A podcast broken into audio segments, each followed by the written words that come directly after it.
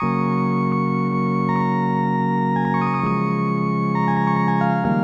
эфирда очрашу радио журналы микрофон алдында тапшыруларның авторы хәмидә гайфуллина. Исәнмесез хөрмәтле тыңлаучылар казаннан шатлыклы хәбәр килде. Ижау шәһәренең габдулла тукай исемендәге 6 гимназиядә татар теле һәм әдәбияты укытучысы рәсилә искәндәр кызы габдрахманова бөтен россия күләмендә уздырылган татар теле һәм әдәбияты укытучысы бәйгесендә беренче дәрәҗәле дипломга ия булды. Чын күңелдән рәсилә габдрахманованы чираттагы җиңүе белән котлыйбыз аңа һәрвакыт уңышлар юлдаш булсын. Иман татар яшьләре берлеге ел сайын татар кызлары арасында бәйге уздыра. Аның максаты республикада яшәүче кызлар арасында иң чибәр, иң уңганын сайлап алу. Быел үзен сынап карарга, татар телен камил белүен исбатларга, гаиләләре белән таныштырырга, эшчәнлеген дәлилләргә омтылган 10 чибәр кыз теләк белдерде. Алар татар теле дәресләренә йөреп телне белүен камилләштерә, татар халкы тарихын үзләштерә, калфак шигә, биюләр, җырлар иренә танылган шәхесләр белән очраша. Быел бәйгедә катнашучылар өчен шушындый кызыклы очрашулар күп оештырылды. Танылган яшь эстрада җырчысы Ришат Төхфәтуллин белән аралашу шибәрләр өчен көтелмәгән бәхет булды. Тамашачылар Ришат Төхфәтуллинның Сандугач, Парак кышлар мәхәббәте һәм башка җырларын бик яратып тыңлый.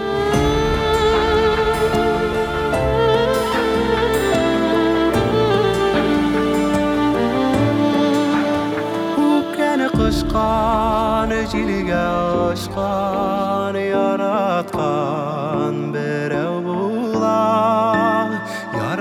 Яратышып кавышканнар, бара кыштай матур итеп, яшәп гомерләр уза. Акышлар паралап таяна, суның дулкыннарына, шул кышлардай пар булалсаң, мәңге alsan Şahminem yollarıma Şahminem yollarıma Su esler kavri kavri Para kış yüzgenizde Yazmışa kışlar bəxtin Şul qışlarını seni de bezge Yura seni ke bezge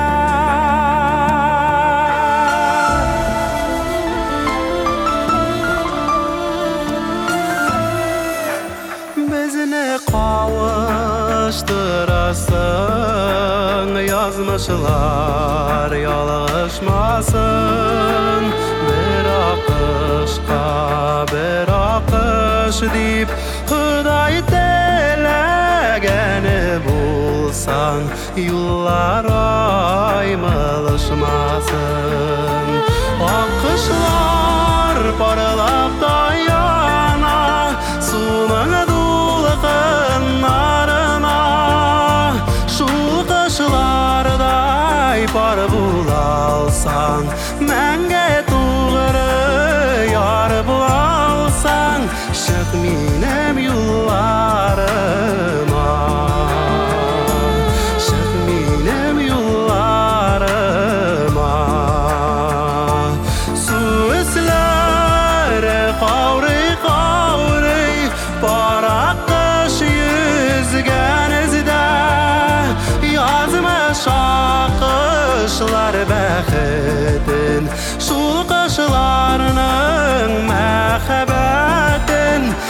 coração.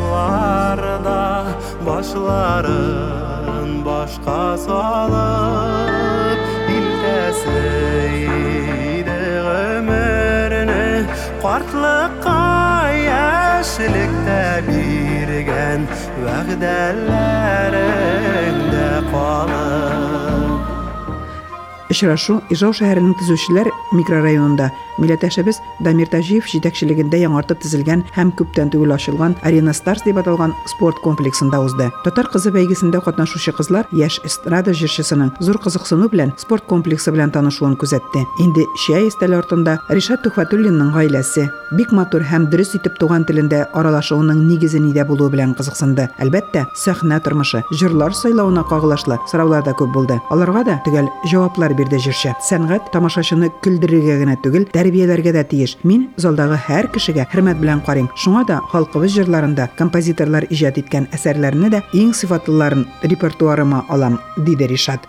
Сәнгать юлы гомумән минем өчен Ходай кушкан бер юл. Монда чын мәгънәсендә зур эш, каты эш алып барабыз.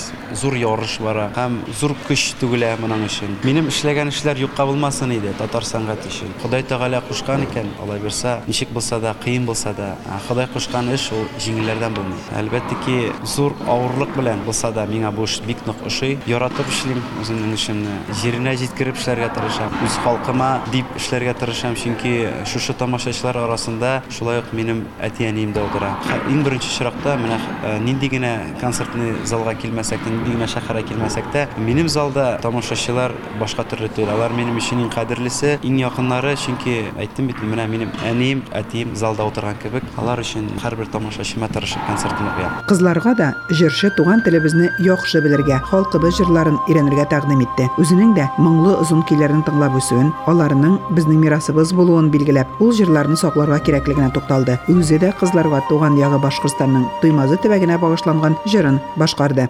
Һәрбер кеше иң беренче чиракта рәхмәтле булырга тиеш. Ходай Тәгаләгә инде антында сүз дә юк. Әлбәттә ки, әти-әнисен кадерен белергә тиеш. Өченче вакытта миңа калса туган ягын белергә тиеш. Туган як булмаса, сез бәхетле була алмыйсыз, чөнки туган як үз иткәндә кеше туган ягым турында, Карамалык бәй турында киң җырлар булса кирәк.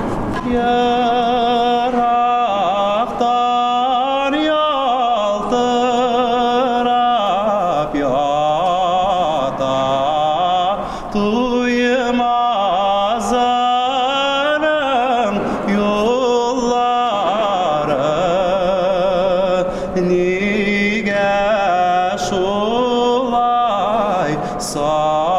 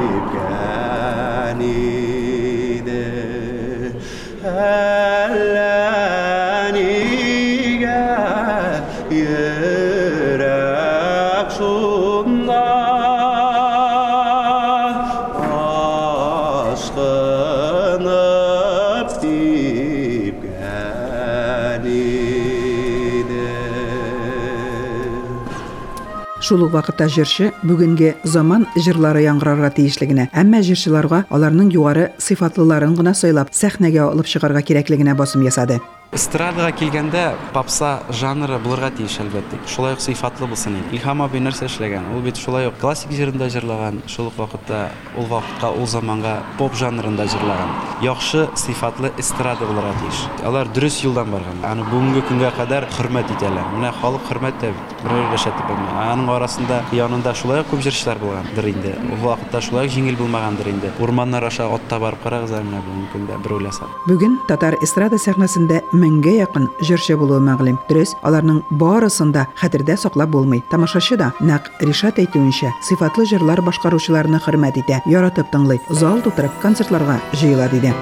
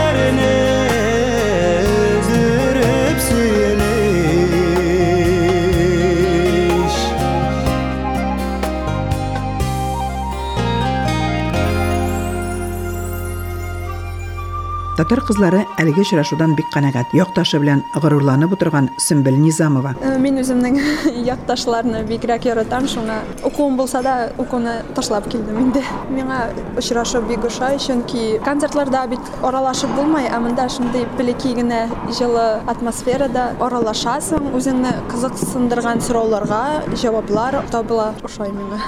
Альбина Гыйзатуллина һәм Диләрә Шәрипова да эстрада җырчысы белән очрашудан шатлыклы хисләрен яшермәде. Миңа бик ошады, мин бик яратам җырларны, Ришат Тухватуллинның. Һәм ул безгә бүген безнең өчен җырлап күрсәтте. Бик ошады миңа, бик моңлы, матур җырлый.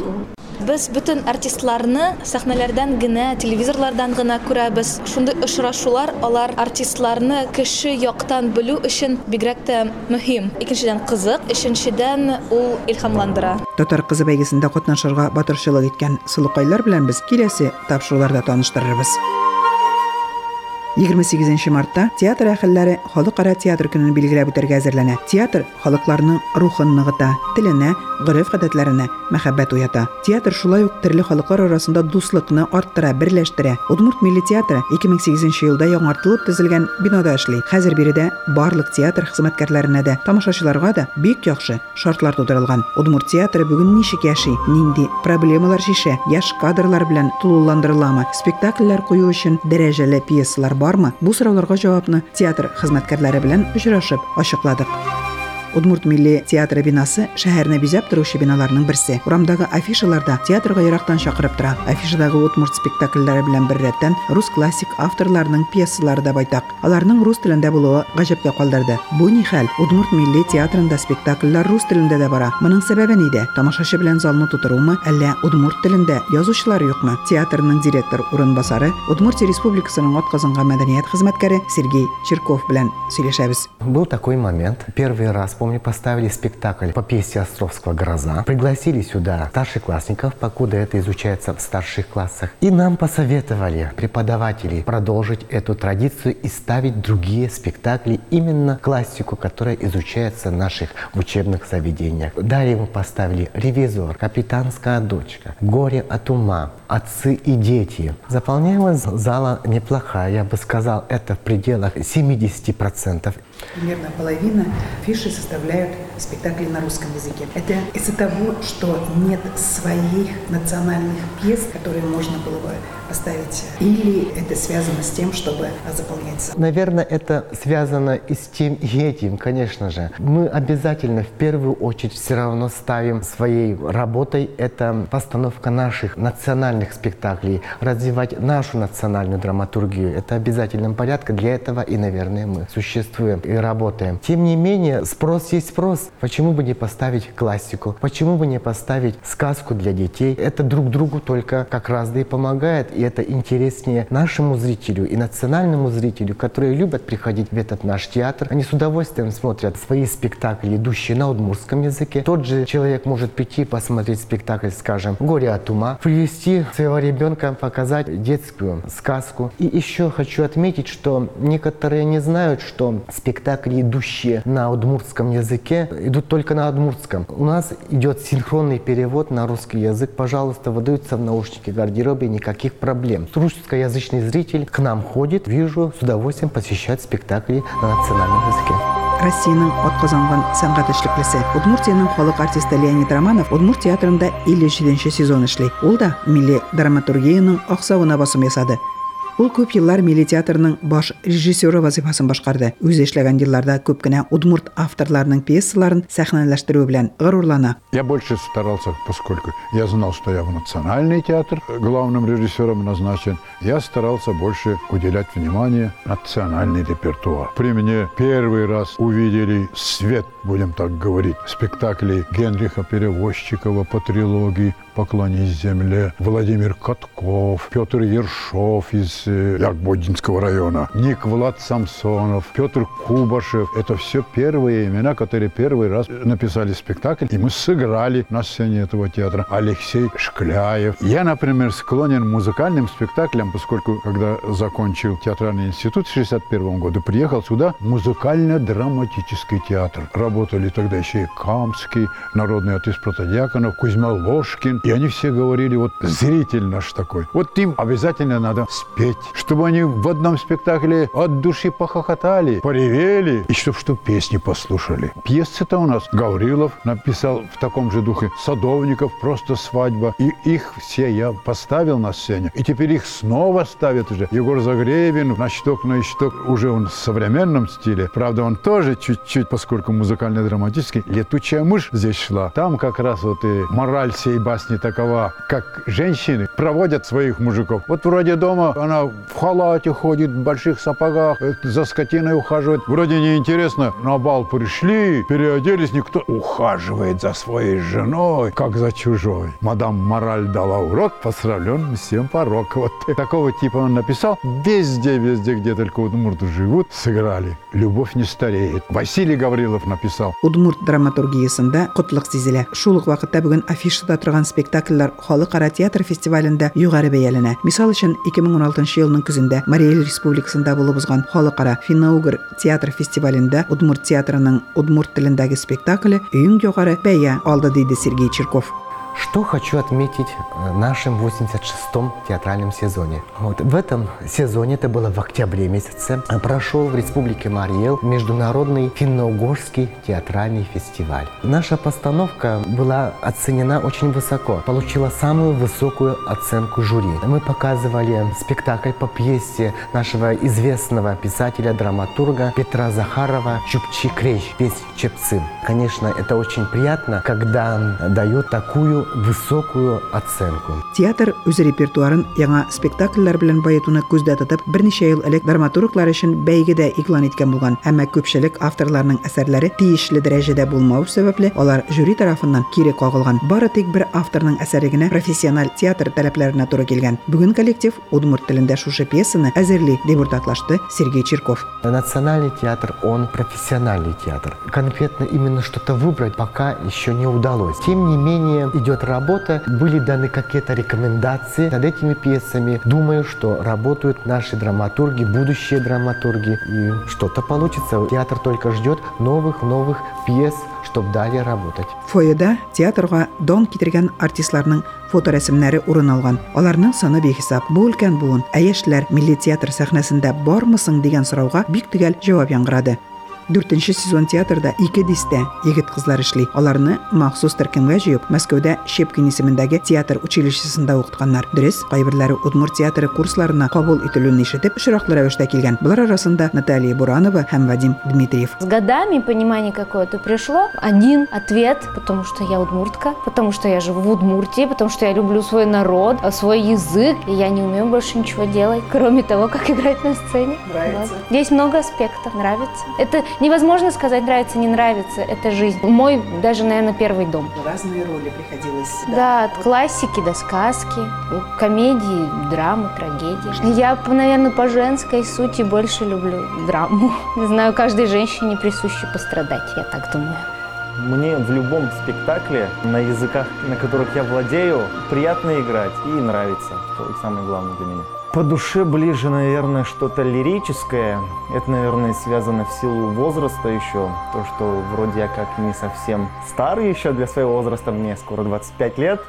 Я молод и полон сил. По душевной своей натуре ближе к лирическому герою. Но также мне нравится и в комедийных ролях себя пробовать. Балалар өчен репертуар бай. Хәзер дә сәхнәдә кечкенәләрне сөендерү өчен тырышалар артистлар. Царевна Лягушка исемле рус халык әкиятен беренче тапкыр 35 ел элек сәхнәләштергән булсалар, ул инде 4нче тапкыр яңартыла диде Леонид Романов. Әлбәттә, бу тамашачыны җәлеп итү проблемасын чишү. Шул ук удмурт телендә генә куелган рус теленә тәрҗемә итүне дә онытмаганнар. Дөрес, тамашачылар театрны яраттылар. Удмурт милли театры бинасы шәһәрнең уртасында урнашкан. Килү китү мәсьәләсе тормый. Шул ук вакытта аның эчендә дә тамашачы өчен театр хезмәткәрләре өчен дә бик җайлы, бик таләпчән тамашачы да канәгатьлек хисе белән китә. Артистлар өчен җайлы гримеркалар, сәхнә дә заманча техника белән эшләнгән. Бу коллективка яңа заманча технологиялар кулланып, яңа әсәрләрне сәхнәләштерергә этәргеч бирә диде Сергей Чирков. Театрның тагын бер зур проблемасы. Соңгы елларда театр труппасы удмуртлар тупланып яшәгән чит төбәкләргә гастрольләргә бик чыга алмый. Республика авылларында гына очрашалар. Элеккеге елларда гадәти булган хуҗалыклар белән килешү төсене яңартырга ниятләре. Башка республика театрлары белән килешү нигезендә алмаш гастрольләр дә оештыру турында уйланалар. Коллективның потенциалы зур. Барлык теләкләрендә тормышка ашырырга насыйп булсын.